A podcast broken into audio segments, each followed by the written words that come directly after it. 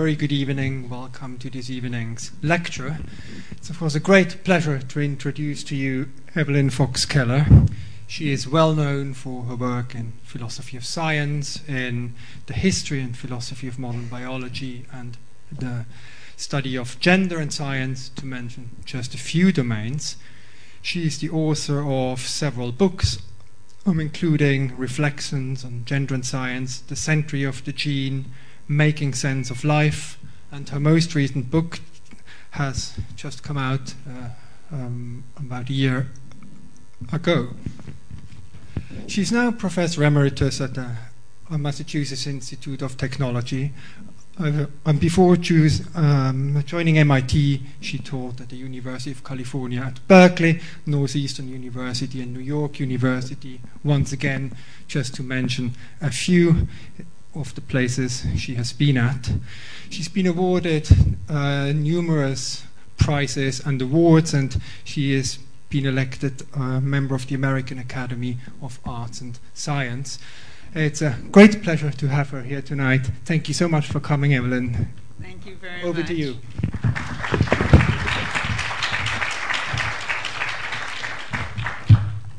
It's a pleasure to be here always. Uh, now, the topic I'm speaking about is a, a, a a change of of temper and tone uh, for me, but I, I, I was driven to it by preoccupations that I'm sure many people here share. So, uh, the question of, uh, of how people perceive and respond to risk has received a great deal of attention in recent years. Is that okay? Can you hear me okay?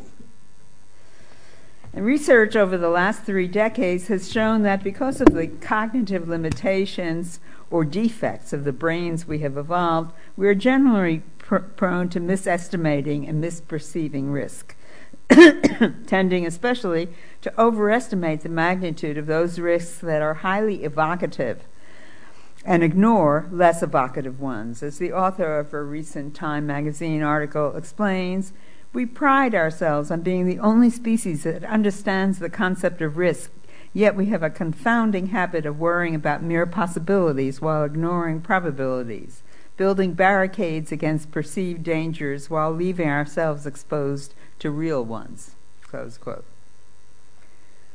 But how do we know which risks are the real ones? We turn to, generally, we turn to experts who assess the risk of some hazard objectively, that is, by computing first the magnitude of the hazard and, be, and second the probability that it will occur, and finally multiplying the two numbers together. Ordinarily, however, people do not even tacitly perform such calculations. Instead, they use various kinds of shortcuts, heuristics, or rules of thumb that permit them to make rapid and intuitive, if somewhat biased, assessments. One such shortcut, for example, is re- known as the availability heuristic, the rule of thumb by which people evaluate the probability of an event co- according to the ease with which relevant instances come to mind.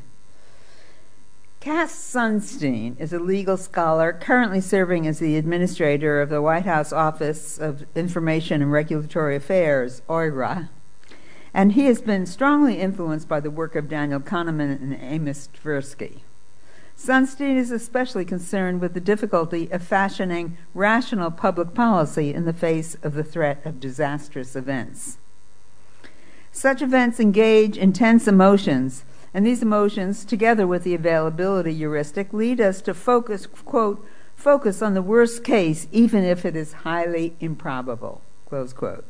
Indeed, Sunstein writes, quote, when intense emotions are engaged, people tend to focus on the adverse outcome and not on its likelihood. This disposition to misestimate or to altogether overlook probabilities has predictable costs, especially, Sunstein argues, it inclines the public to overspend on regulation. His conclusion? Because ordinary people cannot be relied upon to make rational assessments of the risks they face, the protection of public welfare requires that regulatory policy be based on expert judgment and not on popular sentiment. A common explanation for the disparity between lay and expert judgments is that biological evolution has endowed humans with two different systems for apprehending reality. One, most commonly used in everyday life, is nonverbal, experiential, and rapid. The other, relied upon by experts, is analytic, deliberative, rational, and slow. But reliable, but it is reliable, or at least that is the presumption. Paul Slovic studies the role of affect in decision making, and he argues that affect is a central characteristic of the experiential system.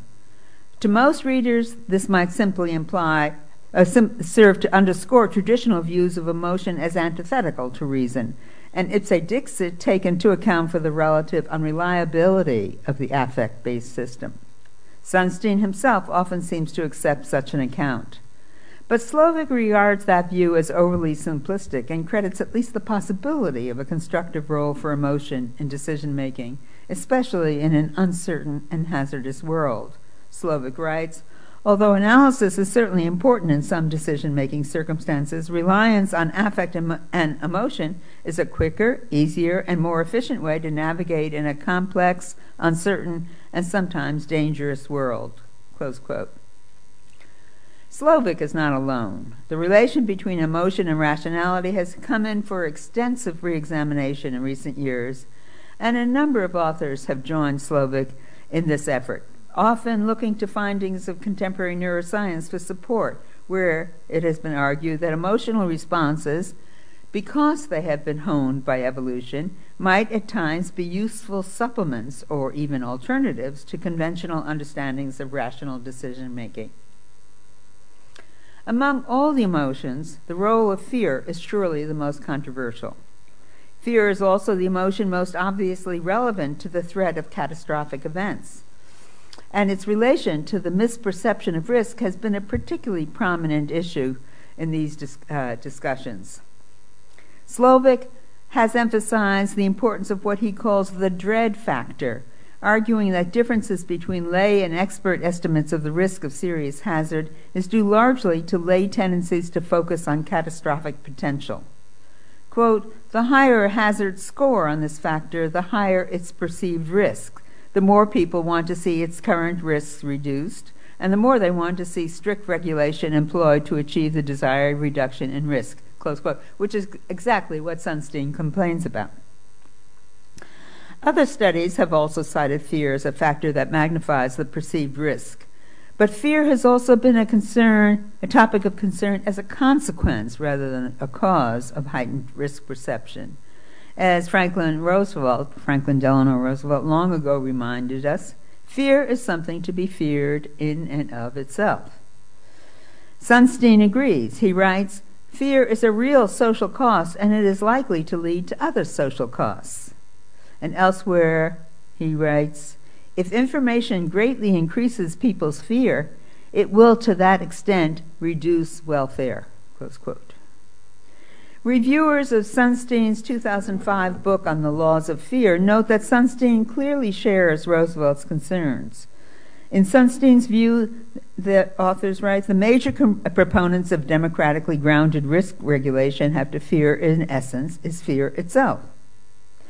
Moreover, Sunstein seems to represent what has become a common view among economists, cognitive psychologists, and lay readers of this literature, especially since 9 11. That shock gave rise to an enormous literature on the political abuses of fear, virtually all of which takes as its starting assumption the prima facie counterproductivity of arousing public fear. The 1% doctrine of the Bush administration has come in for particular criticism, especially by those critical of the use of a discourse of fear to promote the war on terror and to justify the war in Iraq.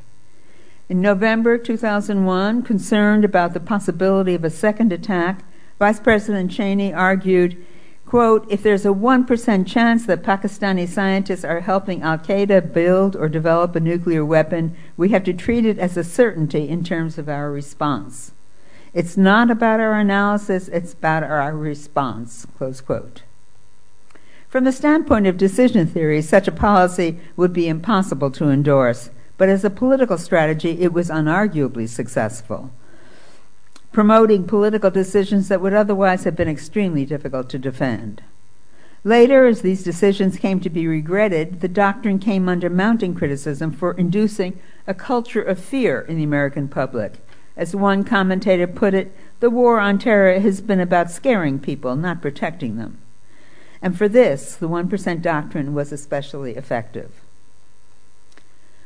Sunstein has noted that Cheney appeared, appeared to be endorsing a version of the precautionary principle, according to which it is appropriate to respond aggressively to low probability, high impact events, while also noting that the more familiar context in which the precautionary principle is generally discussed lies elsewhere, namely in climate change. Indeed, he writes, another vice president, Al Gore, can be understood to be arguing for a precautionary principle for climate change, although Gore believes that the chance of disaster is well over 1%. Close quote. In point of fact, climate change poses a multitude of risks of quite high probability, but for the present, I want to focus on risks so devastating that they threaten the survival of civilization as we know it in short, on catastrophic risks that most experts judge to be of low, even if non negligible, probability.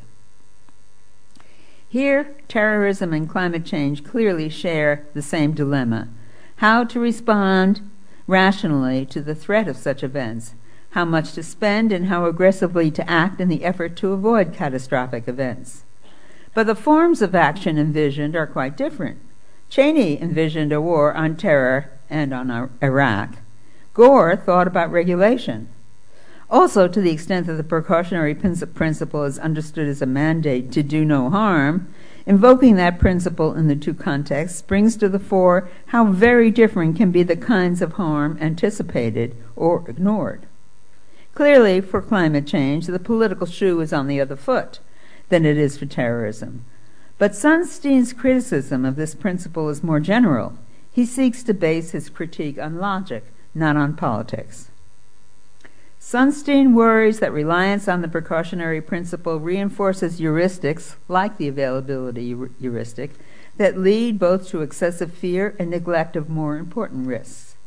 He argues that codifying that principle embodies distortions of risk perception that themselves result in serious harm. And he suggests even that it might be better call, to be called the paralyzing principle. The real problem, he writes, is that it, the precautionary principle, offers no real guidance. Not that it is wrong, but that it forbids all courses of action, including regulation. Because every possible action, including regulation, risks doing harm to someone. The bottom line human judgment is flawed. And because of the fear they arouse, worst case scenarios have an especially distorting effect on that judgment. For Sunstein, the solution is in the advice of professional analysts and not of popular will. But this presupposes that expert analysis delivers rational assessments of what the risk really is. And the obvious question is what notion of rationality is being invoked in these discussions, and what is meant by real risk? So, rationality. Broadly construed, rationality refers simply to the exercise of reason, to the deliberative process by which humans draw conclusions. But recently, especially in economics and political science, the term has come to be used more narrowly, referring not to reasoning in general, but to the particular kinds of reasoning required for analytic assessment of risk, followed by maximization of the net benefits associated with any suggested policy. A rational choice is an optimal choice based on an objective and quantitative assessment of costs and benefits. Other choices may be based on reason, but they are suboptimal and by definition less rational. Thus, where studies of human judgment focus on how people do behave, irrational choice, rational choice theory shows us how they should behave. And for decades now, it is the latter, the narrower definition of rationality, that has prevailed as the gold standard for American public policy. For example, OIRA, the office of which Sunstein is currently head is responsible for vetting and approving all regulation proposed by any federal agency or department before submitting it to the White, for White House approval. OIRA is mandated to base its recommendations on the regulatory principles as laid down by executive order. And the most re- recent formulation of that order reaffirms the basic principles that had first been laid down in 1993. Quote, as stated in that executive order, and to the extent permitted by law, each agency must, among other things, one, propose or adopt a regulation only upon a reasoned determination that its benefits justify its costs, recognizing that some benefits and costs are difficult to quantify. Two, tailor its regulations to impose the least burden on society, consistent with obtaining regulatory objectives taking into account, among other things, and to the extent practicable, the costs of cumulative regulations. And three, to select, in choosing among alternative regulatory approaches, those approaches that maximize net benefits. Close quote. The premises underlying both rational choice theory and cost benefit analyses have been extensively critiqued by economists, by philosophers, by the social scientists, and on a variety of different grounds. One line of argument began more than 50 years ago with Herbert Simon. Simon argued that because of the finitude of both computational capacity and informational access, all rationality, including expert reasoning, is bounded. His goal was, quote, to replace the global rationality of economic man with a kind of rational behavior that is compatible with the access to information and the computational capacities that are actually possessed by organisms, including man, in the kinds of environment in which such organisms exist, close quote. Bounded rationality is the best we can achieve, and much of Simon's subsequent effort was devoted to developing models of how such bounded rationality would operate. Central to this focus, to this effort, was his focus on how, in practice, behavioral choices depend not only on an actor's computational ability, but also on prior experience with the structure of the environment in which action is required. As he put it, human rational behavior is shaped by a scissors whose two blades are the structure of the task environment and the computational capabilities of the actor. More recently, Gerd Gigerenzer and his colleagues at the Max Planck Institute have taken up Simon's challenge and extended his efforts through years of careful observation of how humans actually go about making decisions. And they bemoan what they see as rampant abuse of the term bounded rationality. Bounded rationality, they write, is not simply a discrepancy between human reasoning and the laws of probability or some form of optimization. It dispenses, bounded rationality dispenses with the notion, very notion of optimization, and usually with probabilities and utilities as well. It provides an alternative to current norms, not an account that accepts current norms and studies when beha- humans deviate from those norms. Bounded rationality means rethinking the norms as well as studying the actual behavior of minds and institutions. Close quote. Gigerenzer is especially critical of discussions that ignore the environment in which behavior occurs, and he suggests ecological rationality as a better term. In Gigerenzer's view, ecological or bounded rationality does not make use of computations at all. Rather, it employs a set of conscious or unconscious heuristics, an adaptive toolbox that have been honed by biological, both by biological evolution and by individual and cultural experience. It is these heuristics that give rise to what we call, refer to as our gut feelings, our intuitions, and hunches, where the terms gut feeling, intuition, or hunch interchangeably are used to refer to a judgment, first, that appears quickly in consciousness, second, whose underlying reasons we are not fully aware of, and third, that is strong enough to act upon. Gigerenzer's claim is that gut feelings provide a basis for action that not, not only need not be less rational than computation, but that in the appropriate environment can sometimes even be superior. His best example is catching a ball. Reflecting a view that is widespread in cognitive psychology, Richard Dawkins in The Selfish Gene offered a description of the procedure by which a ball player catches that a ball player uses to catch a ball. Quote, when a man throws a ball high in the air and catches it again, he behaves as if he has solved a set of differential equations in predicting the trajectory of the ball. He may neither know nor care what a differential equation is, but this does not affect his skill with the ball. At some subconscious level, something functionally equivalent to the mathematical calculation is going on. Now, because Dawkins' description is, such a, is in such striking contrast with how ball players actually proceed, it provides Gigerenzer with a good point of departure. Real ball players do nothing like calculating the ball's trajectory. Instead, they employ various heuristics that are simultaneously both easier and more effective. One especially effective procedure, apparently also used by dogs, is what Gigerenzer calls the gaze heuristic.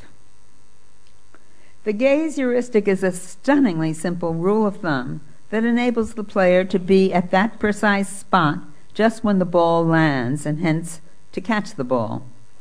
But it does not enable him or her to predict where it will land. It requires nothing more than fixing one's eye on the ball when it is high and running in a direction that maintains a constant angle between the line of sight and the ground as the ball comes down. It does not require knowing its original position and velocity, it does not require knowing Newton's laws or even the fact of gravity. But because humans have evolved in a world governed by gravity, the fact of gravity is, as it were, already built in their, into their adaptive capacities.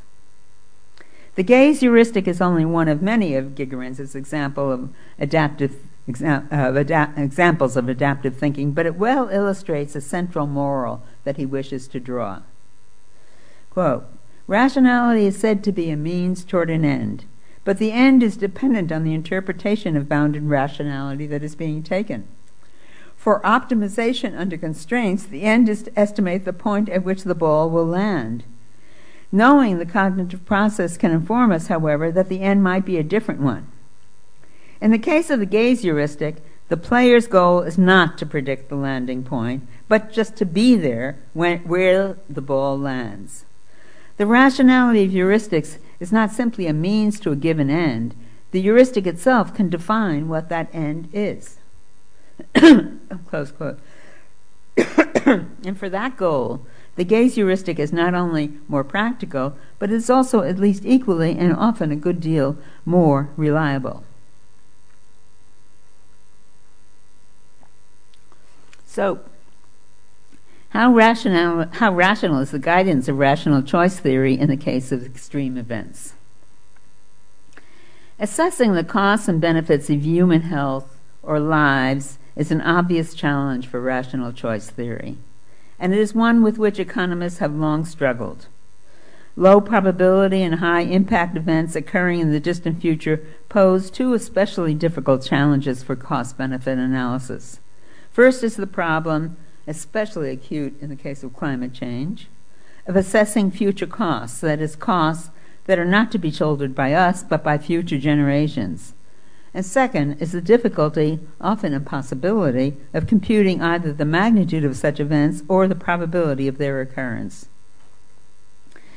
Economic analyses of future costs depend critically on the choice of discount rate, that is, the rate at which the present value of a future cost decreases with time.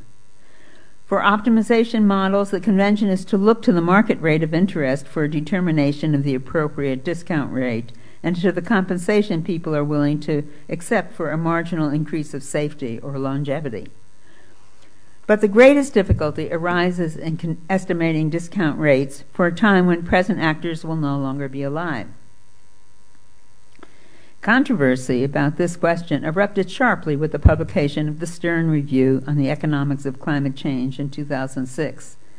Described in the news release as the most comprehensive review ever carried out on the economics of climate change, it was commissioned by the Chancellor of the UK and carried out by Sir Nicholas Stern. The main conclusion of the review that the benefits of strong action now at the cost of roughly 1% of the gross domestic uh, product greatly outweigh the expected costs of climate change.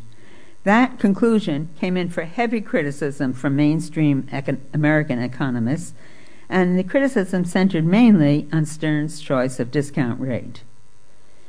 Convinced that discounting at a heavy rate would be viewed by most people as unethical because it involves discrimination between individuals by date of birth, Stern adopted a discount rate of 0.1%.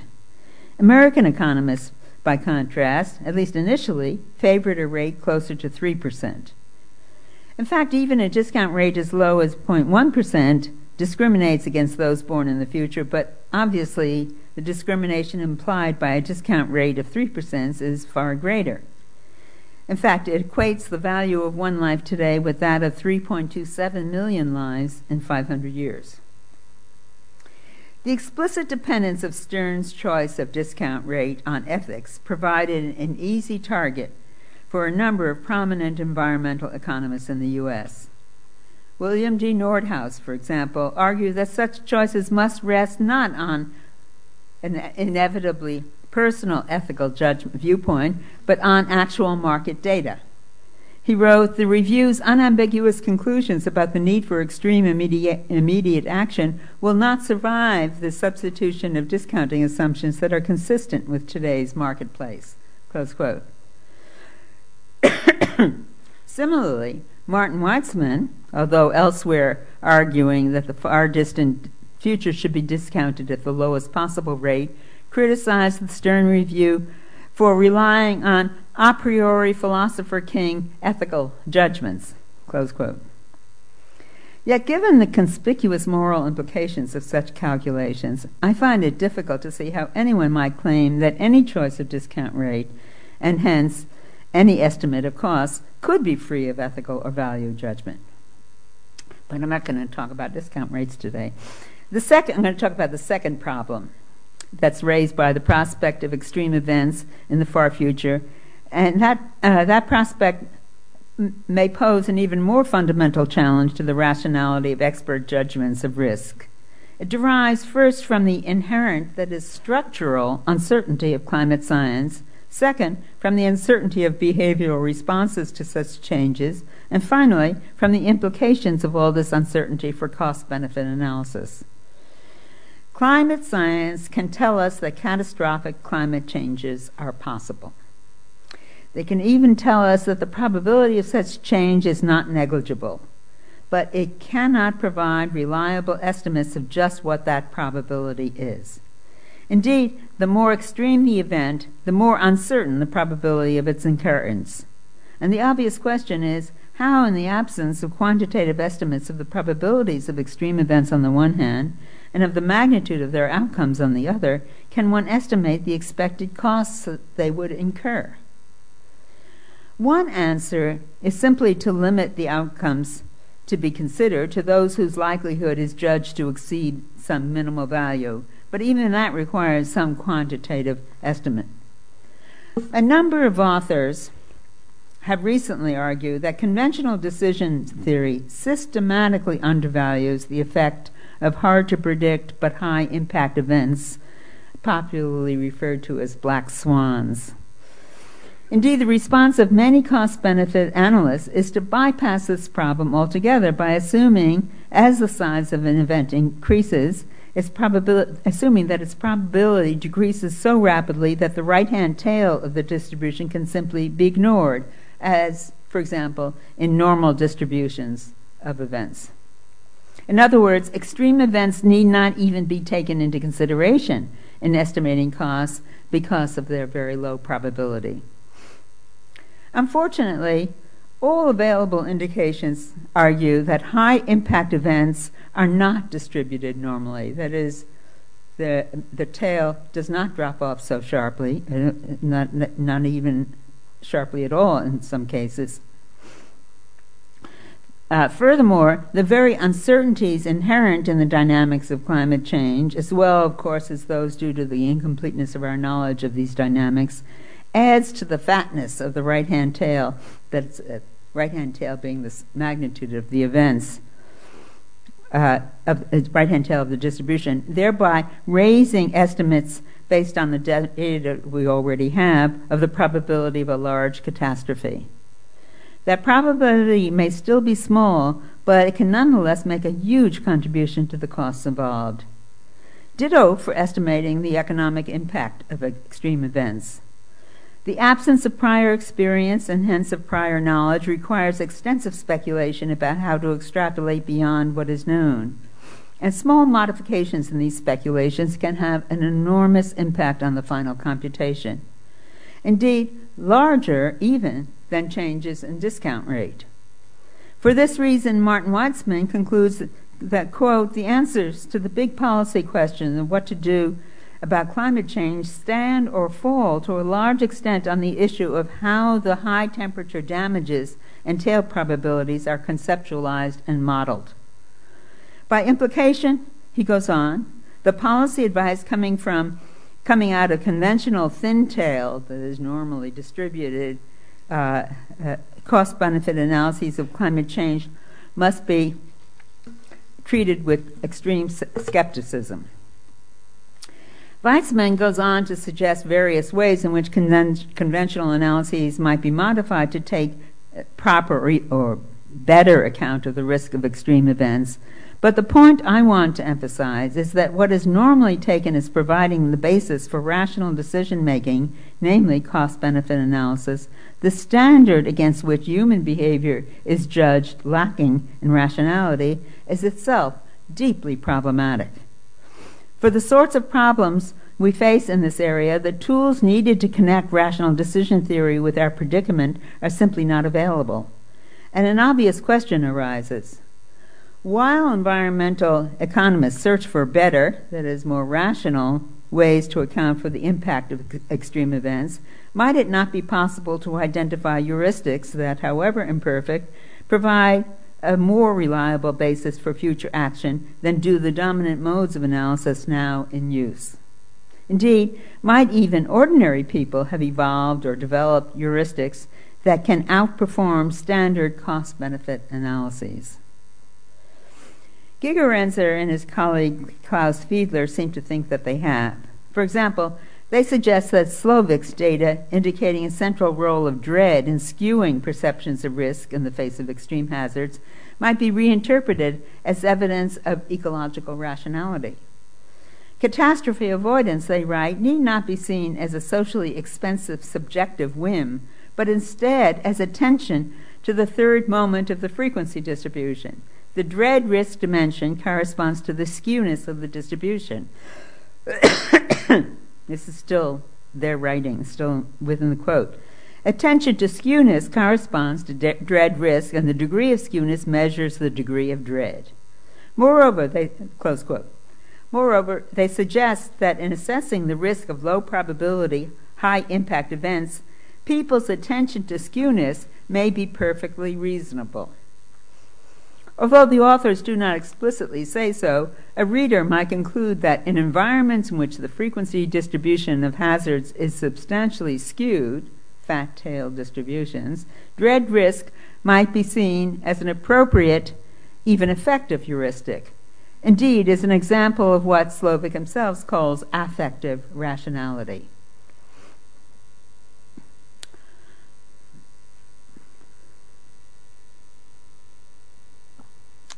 Okay, so far, my discussion has focused on the reliability risk assessment and the closely related question of what people believe. But there's an, another obvious problem the uh, elephant in the room. Belief is only a precursor to action and certainly not in itself sufficient to guide behavior. Indeed, the gap between belief and action is huge and a subject of much commentary. For example, when public confidence in the reports of climate scientists was at its peak in the U.S., and belief in the imminent dangers of global warming seemed to be shared by a majority of American citizens, people nonetheless expressed a widespread reluctance to make any sacrifices that might help in lessening the dangers. Indeed, there seemed to be a growing gap between intellectual awareness of the problems and a willingness to enact effective precautions. Why should this be? Psychologists have generally attributed this gap to a lack of emotional engagement with either the urgency or the magnitude of the threat. People don't seem to feel at risk.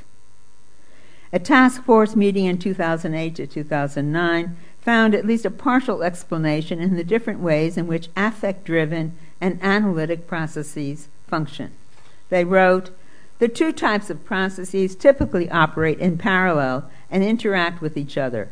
Analytic reasoning cannot be effective unless it is guided and assisted by emotion and affect. Quoting Damasio here. Global chi- climate change appears to be an example where a dissociation between the output of the analytic and the affective system results in less concern than is advisable, with analytic consideration suggesting to most people that global warming is a serious concern, but the affective system failing to send an early warning signal. Here, too, the relevance of fear or dread has particular salience. Emotions, by this argument, are rational because they enable us to act, especially under conditions where rational analysis either fails or is inconclusive.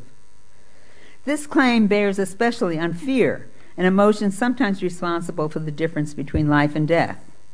According to Joseph LeDoux, for example, if you were a small animal threatened by a predator and had to make a deliberate decision about what to do, you would have to consider the likelihood of each possible choice succeeding or failing and could get so bogged down in decision making that you would be eaten before you made the choice. Under such circumstances, fear would clearly seem to be a useful heuristic.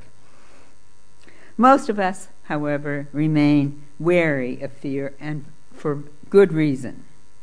Our experiences with the political uses of this emotion after 9 11 clearly underscore just how powerful an emotion fear is and how unwise the choices it can lead us to make.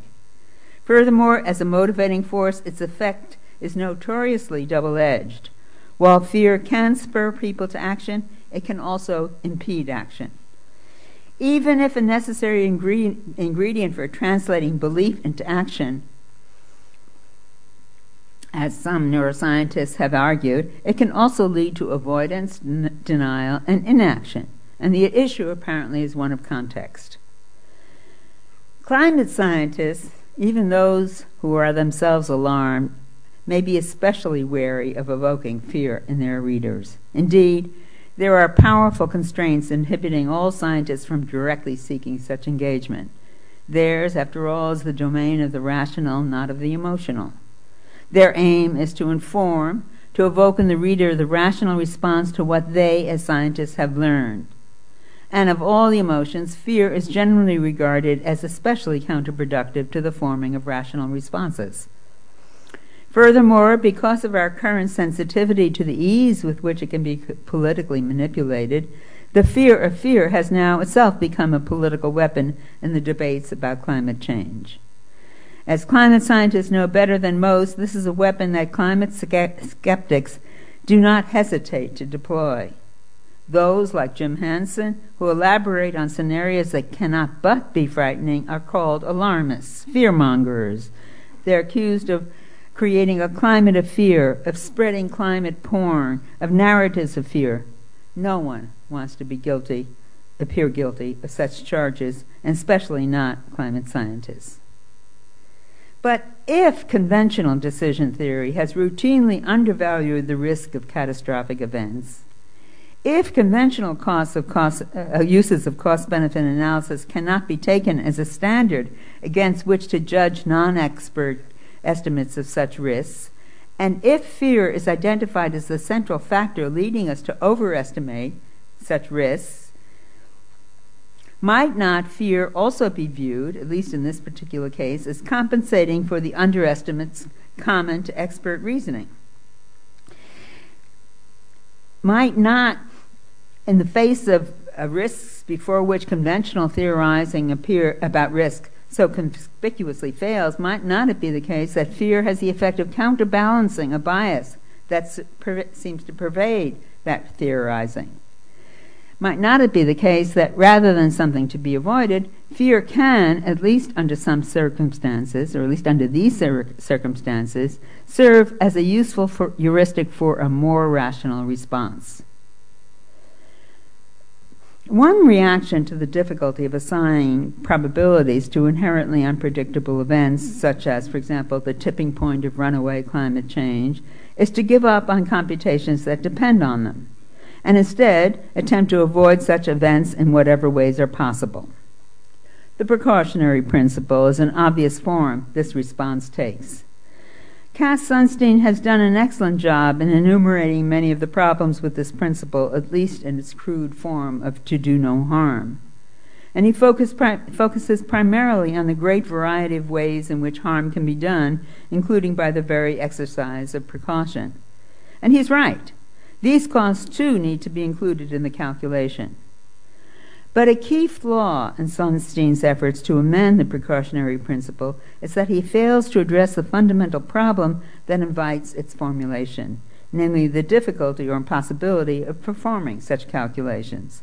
And for this, the writings of the continental philosopher Hans Jonas may be more to the point.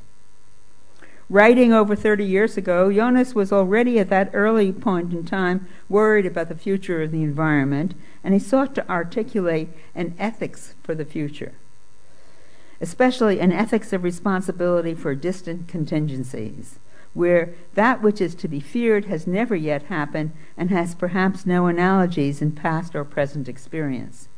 Indeed, he argued that it is precisely when scientific knowledge is insufficient for predicting the future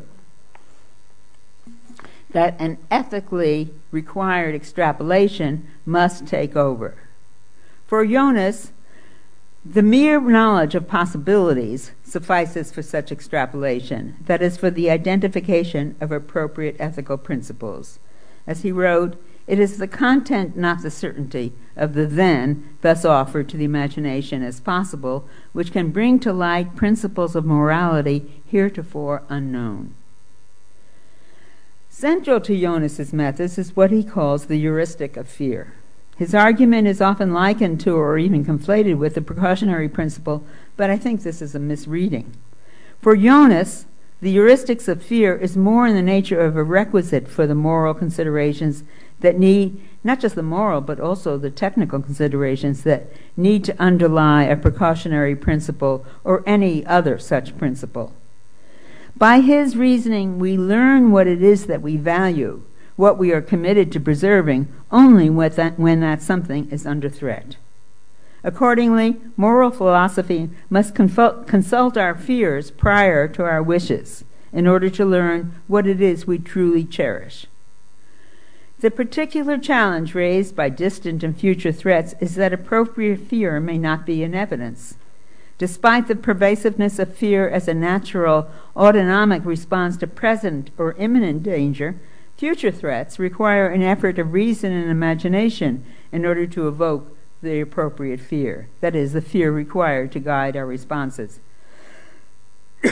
our response to dangers that are imagined and distant around the, response to, to dangers that are imagined and distant are, in that sense, less natural. They require not only reason and imagination, but also education.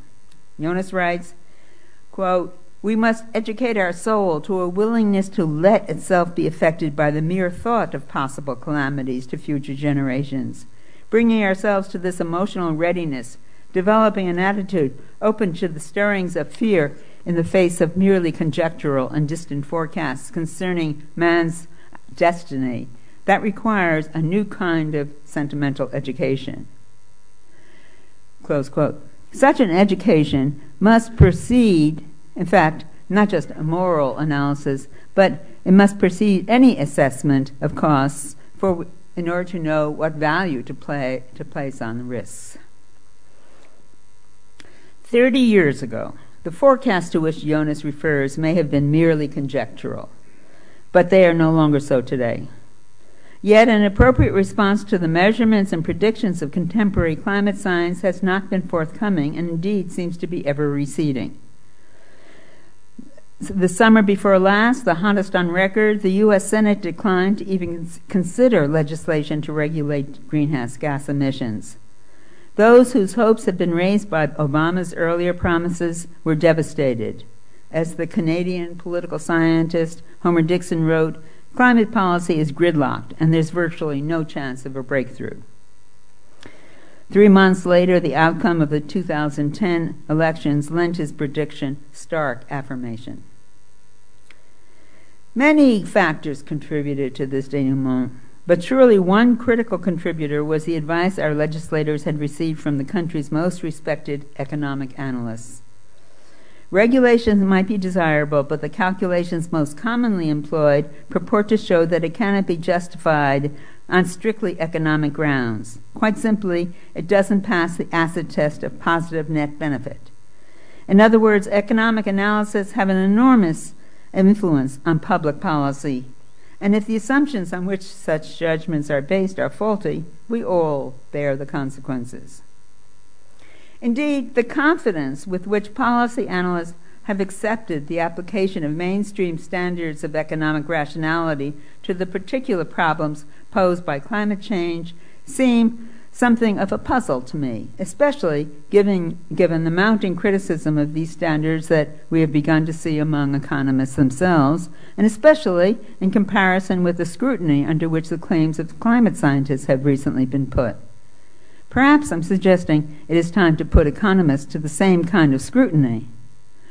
To be sure, the task of estimating the costs of climate change taxes them with the difficulty of dealing with problems extending well beyond their traditional domain.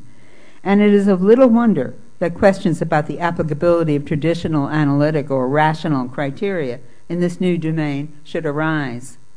As Jonas so presciently observed, the specter of such distant threats requires new ways of thinking ways of thinking that are unfamiliar to contemporary human sciences, but they may prove to be more reliable and hence more, rela- more rational than those with which we are most familiar. More rational for the simple reason that they better prepare us to act appropriately. Thank you.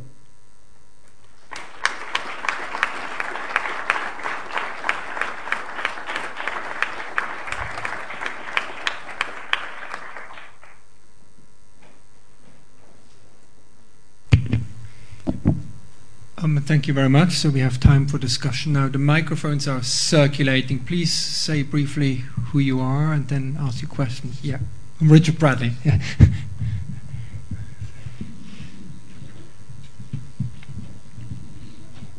you. So um, I'm Richard Bradley. I'm in the philosophy department here. What is your name? Richard Bradley. So I, I think um, uh, you're surely right to draw our attention to the tremendous difficulties facing application of the expected benefit principle in these cases where there are you know, uh, catastrophic risks, well, in long time in the future, uh, uh, outcomes that are very difficult to assess and so forth. But I, I, really failed to see the, the basis for the claim that we can expect heuristics or even hope that heuristics can do better for us than, than uh, decision making based on, on, this kind of, on this kind of procedure. And, and we're in, the important thing is we're in a very different kind of environment to one in which the sort of things like the gaze heuristic have their success. I mean, in these cases, we know what outcome we seek. Uh, the, the, what the gaze heuristic leads us to do is precisely what computation tells us to do. So we have a clear measure of what uh, it performing reliably amounts to. But in the case of responses to catastrophic risk, we have no such basis. I mean, we don't have instances where uh, uh, we can't observe instances where uh, decisions have been based on some kind of heuristic and have successfully and, and led to success. Because we don't really know have, have a clear idea of what success would have amounted to in these cases and we don't know what the heuristics are doing.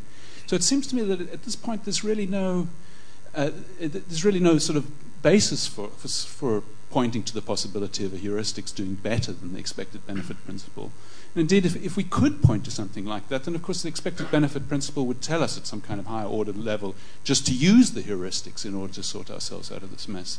So uh, it's not clear to me at all that, the, that it can replace the, the, the, expected benefit principle when that principle is what's going to be able to tell us what the heurist- when the heuristics are successful or not.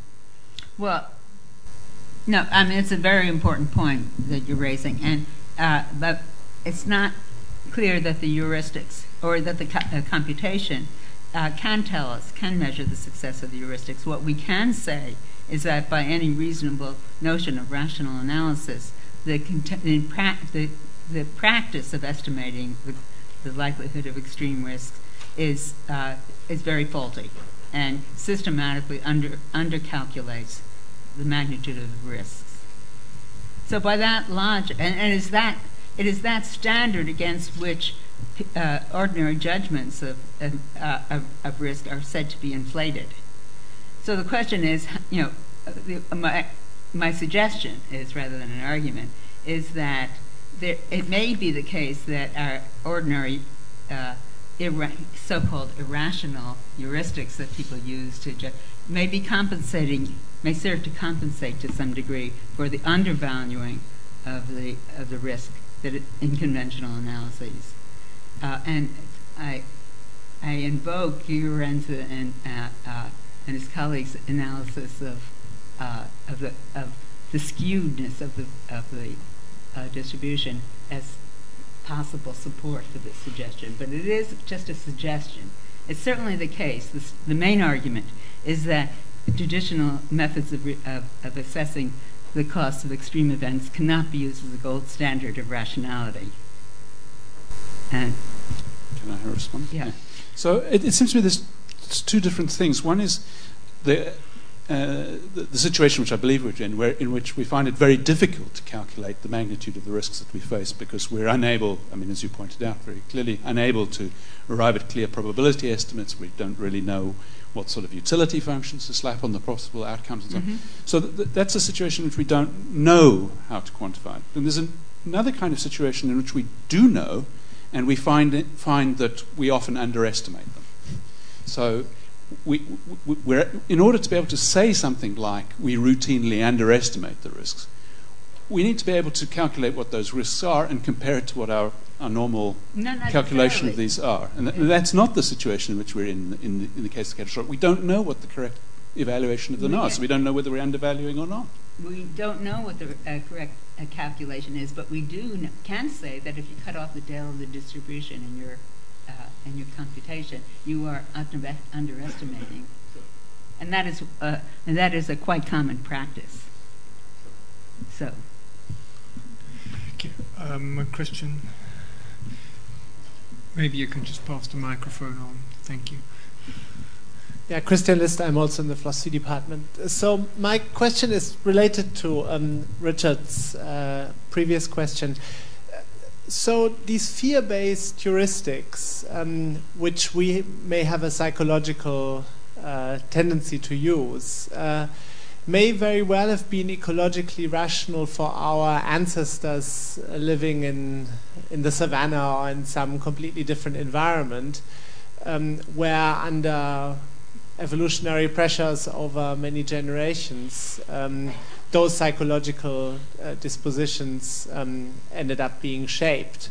Um, but um, in the environments that we now operate in, where a lot of the decisions that we have to make are a lot more uh, abstract uh, than the decisions faced by our ancestors in the savannah, it's much less clear that there is this nice calibration between the environment and the heuristic that would still make the very same kind of heuristic ecologically rational. And so then um, a lot depends on which scenarios are sufficiently psychologically salient for us to activate the use of the fear based heuristic and which scenarios are insufficiently salient.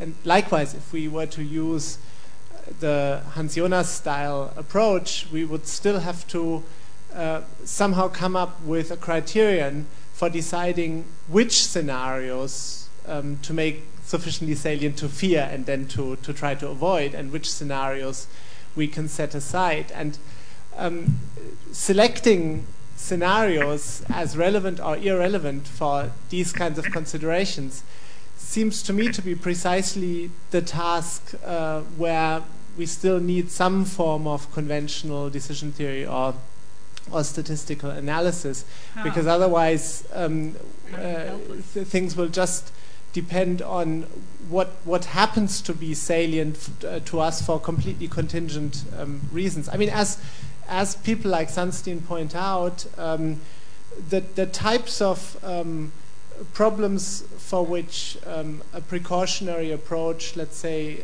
uh, tends to be employed in the US can be quite different from the types of problems uh, to which a precautionary approach is employed in Europe, simply because um, the nature of uh, the culture, public opinion, and media coverage, and so on, is somewhat different, so that different scenarios are salient in, in people's minds.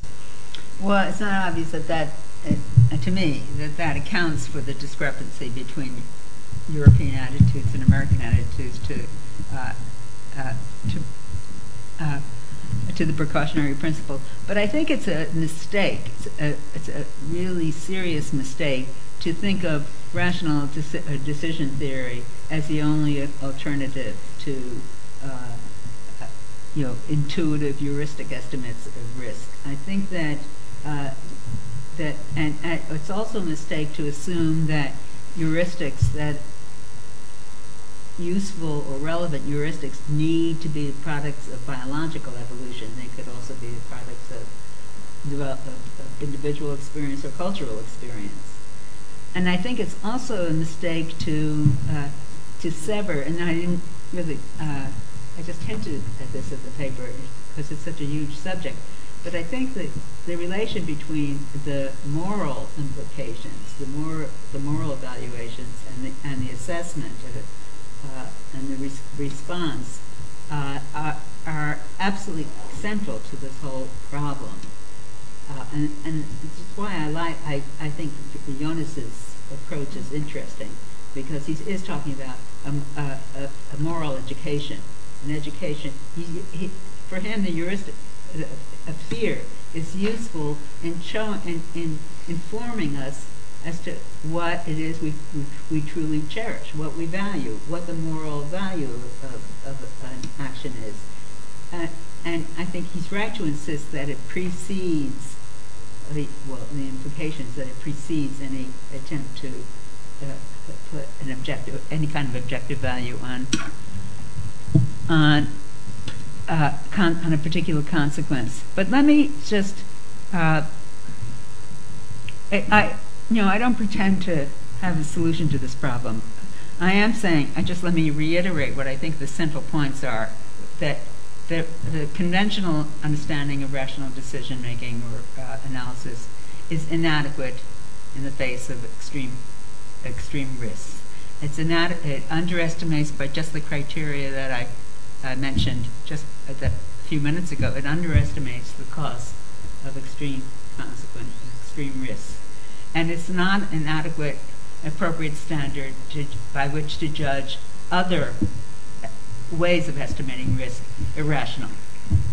That's a central point. Another, but, uh, and another central point is that fear has been, emotion in general, it has been ex- uh, excluded from decision making, from rational decision making, I think, in, uh, inappropriately, or to a degree that is inappropriate. And fear, especially, has gotten a very bad rap, and especially since 2000, uh, nine, especially since 9/11, that fear does. Ex- uh, uh, fear is a very complicated emotion and has very conse- uh, complicated consequences. But I think that it, it, it we cannot think about uh, public responses or we cannot think about the proper estimations of consequences without, without thinking about the uses or the, the appropriate uses of fear. Now, let me give you an anecdote, uh, which was part of my motivation, my motivation in arguing in, in developing this argument. When in World War, uh, it, uh, the, in World War II, in the uh, Manhattan Project, when the first atomic bomb test was uh, being run, it, Enrico Fermi, at least scuttlebutt is, that he was sitting under a tree com- computing the probability of uh, the, the, the, the, test would ignite the atmosphere. And he concluded that the uh, probability was, ver- was very, very low, and therefore he stopped worrying about it. And in fact, the calculation was published some months later in the Physical Review. it struck me that I mean the, the probability of uh, of igniting the atmosphere was like uh, 10 to the minus 20 or something. Very very low. Suppose he, the computation had yielded 10% risk, just a thought experiment. It strikes me that that neither Fermi nor any of the other scientists in the project or uh, would have wanted to, would have wanted to proceed with the test that there comes a point somewhere, I don't know where it is, but it comes a point where, where people can be relied on for a moral response uh, to a risk that they cannot calculate, but is uh, is higher than acceptable. That is somehow they can't they can may not have be able to give it an exact uh, quantity, but they can say is order of magnitude they will they will put you know they will make a decision. It will, and it will be a, a decision based on uh, on the value on valuing the future of life, on valuing the future of, uh, of, of civilization, on valuing the lives of of children born 500 years from now, etc., etc. So I was trying to get at what kind of calculus would acknowledge that piece of the the, consi- the consideration. And I think fear is crucial in the, to the answer. I have a quick comeback, so the list is growing. Let's speed up. Okay, so just very quick remark on this last example. I mean, it seems to me that the very last example that you gave uh, could also be captured by standard decision theory. Simply, if we acknowledge that the um, uh, the utility or disutility of uh, the atmosphere igniting is, is obviously enormous. And so, um, even if we discount this by 10% risk or 5% risk, uh, we would still want to take uh, the, the action of, uh, of, of, not playing with the fire there. So, it, so this all depends on what we assume about the uh, about the utilities in this particular case. Um, I, I, think maybe we can continue this conversation later. Yeah, Alex. Yes. So um, regarding you, you, made an interesting point. Some uh, Alex Verhoeven, sorry, philosophy department as well. You made an interesting point about. Um, uh, the disconnect between at some point the American public believed that global warming was happening, but then they were unwilling to do something about it.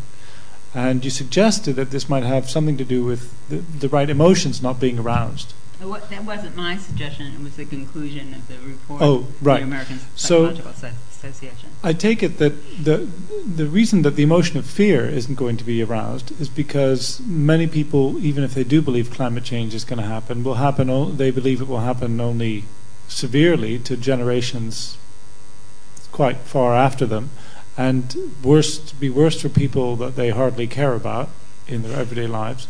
So fear and other emotions actually are going to be extremely hard to arouse when really we're concerned with distant, very distant strangers. precisely Jonas's argument for so, moral education. Right, but then his argument seems to get it backwards. Right? He says, "What would you fear?" and then you, that reveals your values to you. Well, actually, I think here yeah, we need a moral education, that's right, but it has to work the other way around because we're not programmed, neither biologically nor socially, uh, nor even morally, to have strong emotions uh, about harms that will come to people very distant from us. So to consult our emotions to decide whether we care about it seems to get it the wrong way around. I mean, we do need moral education, so I agree with that conclusion, but um, and we need to activate certain emotions but that may that knowledge, that realization may come to us in a cool hour rather than from our gut, so to speak.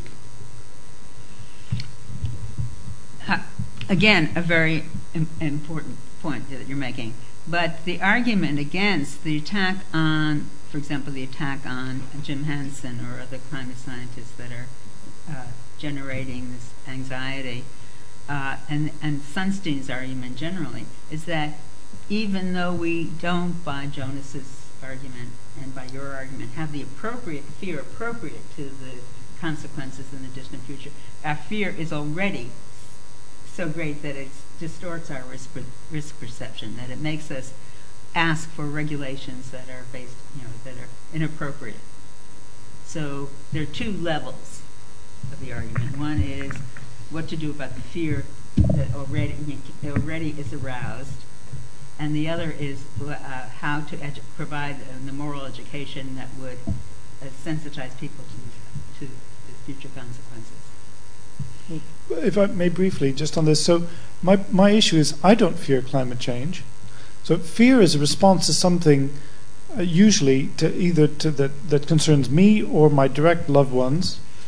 Um, and I might fear that there's a massacre going on in Homs, for example, now. But that's a, uh, if I'm perfectly honest, that's not a, a, particularly hot emotional state, right? I'm appalled by it, etc. So I, I think it's morally wrong, but it's not a strong emotional response, and I think that's typical of human beings. So.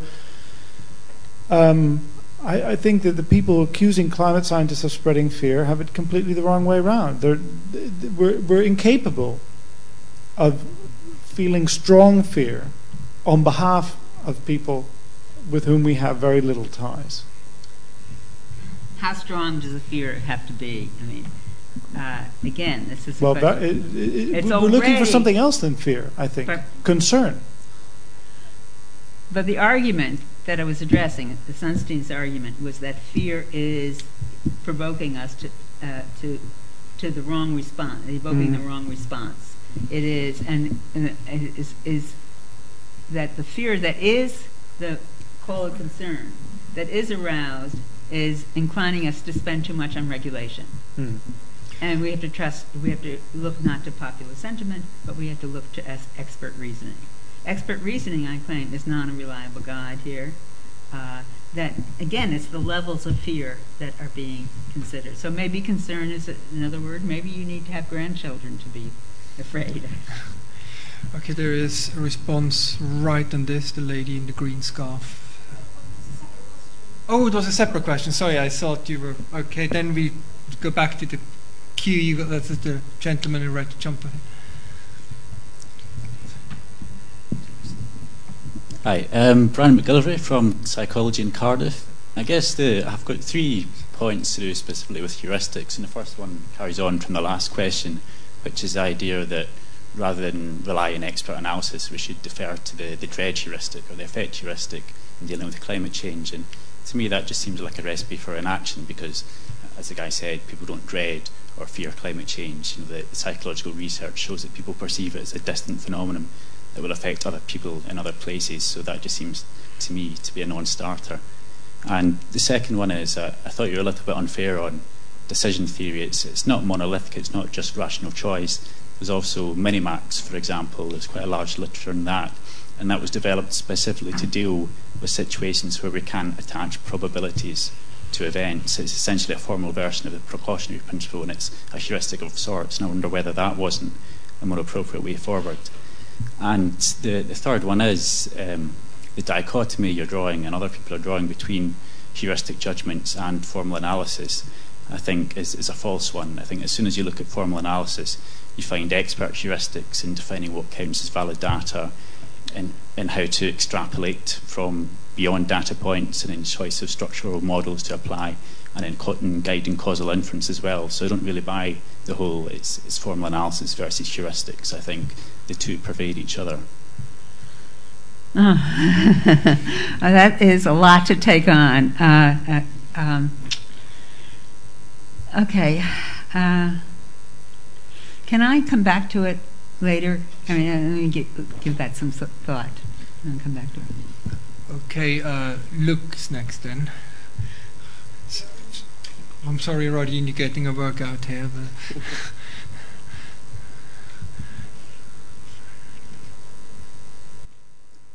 Yeah, so so I, uh, Luke, Luke Bovens, also from the philosophy department.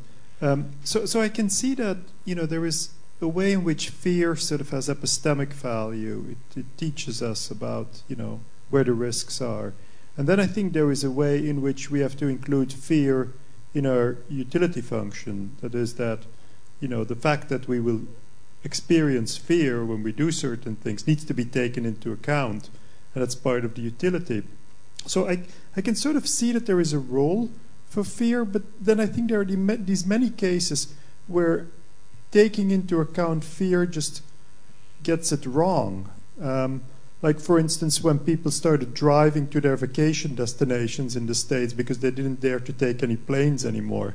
And, and, and the number of casualties just went up. And, and, and that's a case, I think, where you know, the population needs to be informed that this is a stupid thing to do, that their risks now go up, and that this is because of their fear of flying and overcome it because you should be much more fearful with all the driving that you do right now.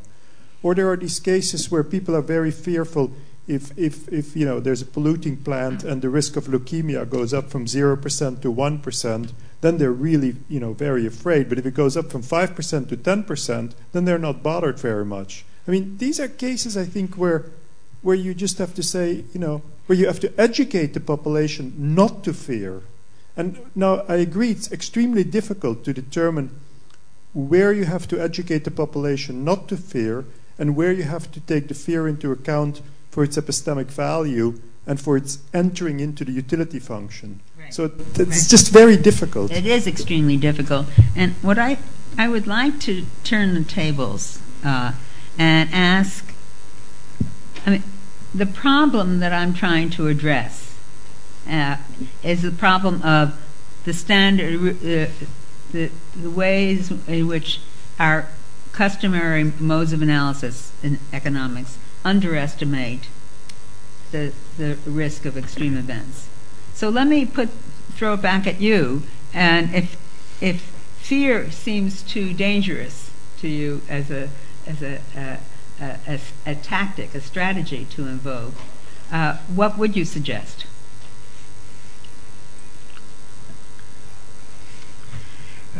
Okay, and next. Oh, um, Luke has been deprived of his microphone, so. Do you want to shout an answer? Do you have a suggestion? For me?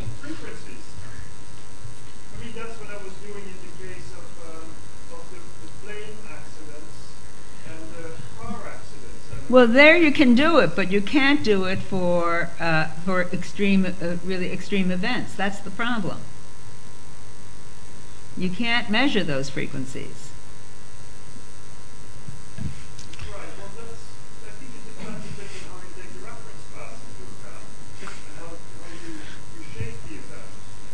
Uh, I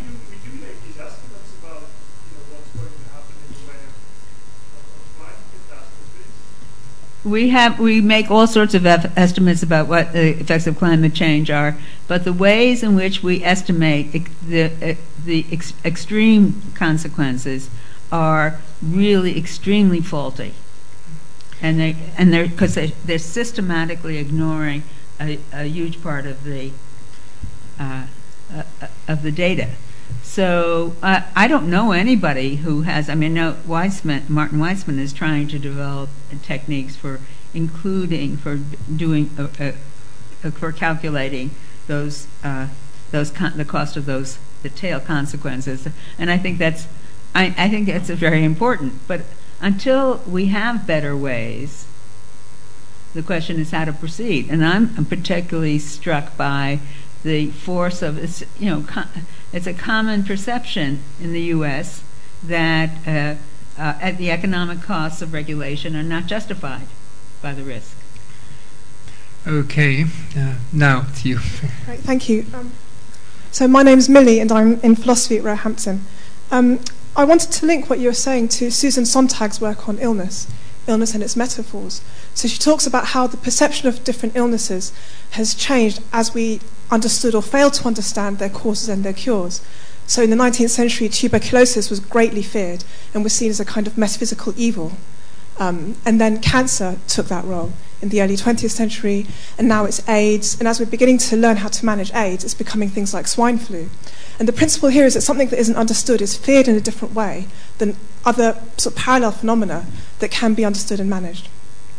So, because sometimes you're using the word fear and sometimes dread, and and it seems to me that the apocalyptic imagination has been part of humanity. You know, it's part of human history. We always kind of fear these cata- catastrophic things. The only thing that changes is what we consider to be catastrophic. Okay, so I guess my question is: Is this a problem that can be solved, or is it simply relocated? As one potential catastrophe, is we learn how to deal with it. We find a new thing to find catastrophic, and that's not necessarily a bad thing. Uh, it's a problem that has to be solved or at least addressed. Uh, and, and, whether uh, whether we whether fear has that circulating dynamic or not seems to me uh, it's an interesting question, but it's not necessary. It's not germane to the need to respond to what the what the predictions are or what the we need that assessment of, of risk is very faulty, but we have no better tool for for uh, managing our, our, our way into the future. Less fe- I'm not worried about whether we're a fe- more or less fearful society. I'm worried about climate change. I mean, that is my starting principle, uh, starting uh, point. I think that we are in a situation that requires action, and we are inca- seem to be incapable, at least in the U.S., of, of any uh, appropriate action. So uh, I'm not worried about the mental health of our population. I'm worried about the physical health of future generations. Um, yeah.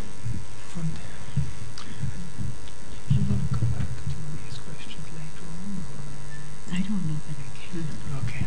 Uh, hello, I'm Hisan Huang from Anthropology Department, and um, thank you for your inspiring lecture.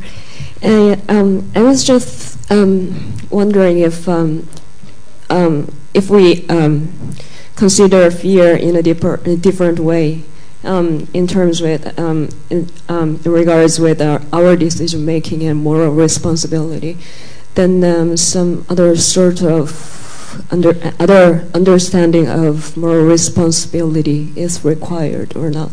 Because I, um, I've been thinking why fear was more or less excluded in um, rational decision-making processes, and then it seems it seemed to me that um, it was it has something to do with that with the fact that. Um, um fear is a way of dealing, uh, emotional way of dealing with the situation um, uh, which from the beginning we can't deal with properly. So it seems like um, there is either flight or, you know, or to act against or something like that.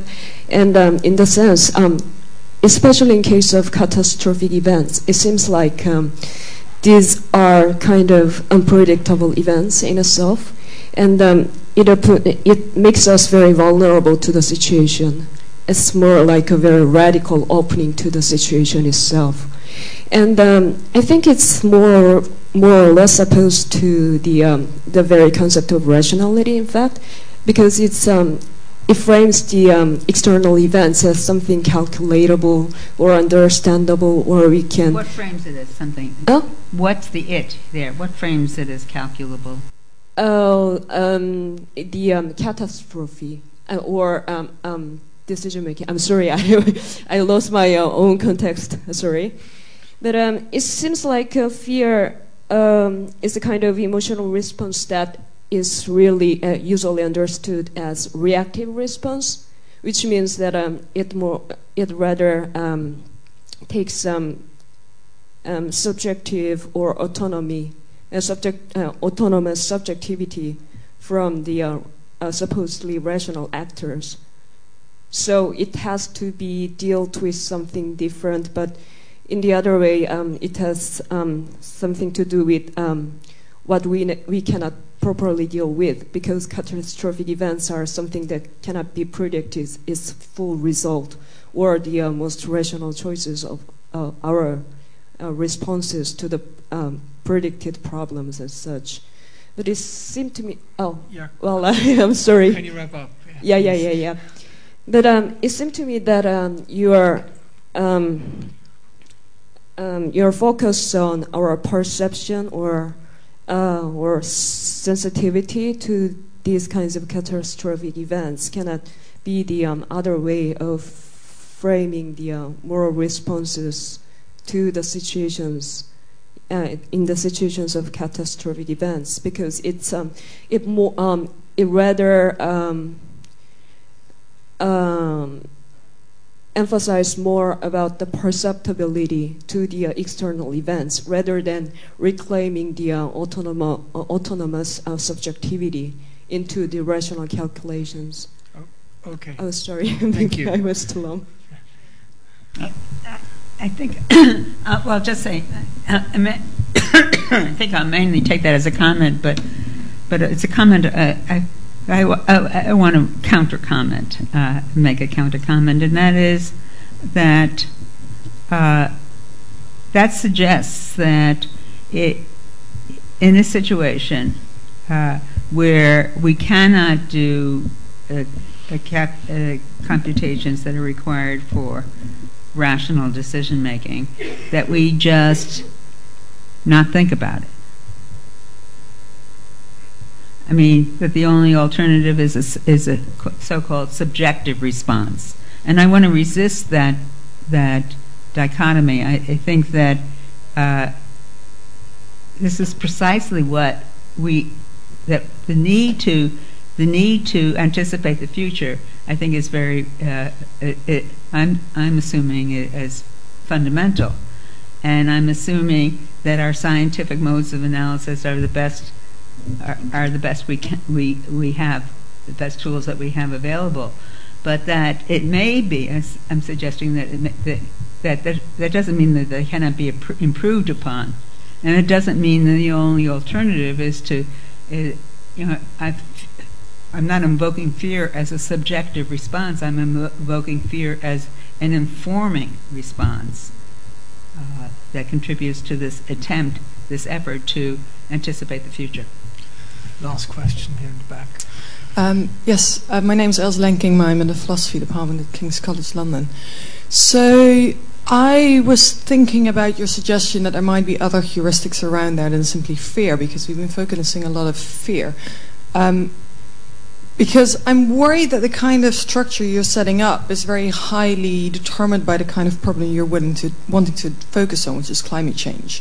So I've recently hung around far too much time around people who deal with catastrophic risk and rational responses in a different context, which is pregnancy, where the exact thing happens that Sunstein highlights, where fear of a catastrophic risk, which is something, anything happening to the fetus, sort of obscures any kind of thinking about the likelihood of such an event happening. And since almost anything you can do can result in something bad happening to the fetus, there's basically nothing at all somebody can do.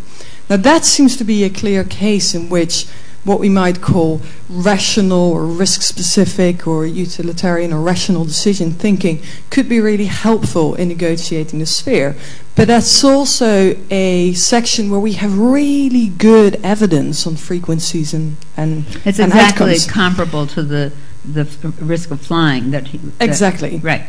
And so what what that suggests is that what you're really talking about is not some kind of trade-off between rational decision making versus heuristics, but rather that there should be a prior question of identifying those areas where we kind of have good evidence and those areas where we don't have good evidence, and that in those areas where we don't have good evidence, we should radically discount the predictions made by rational choice theory or any kind of estimations like that.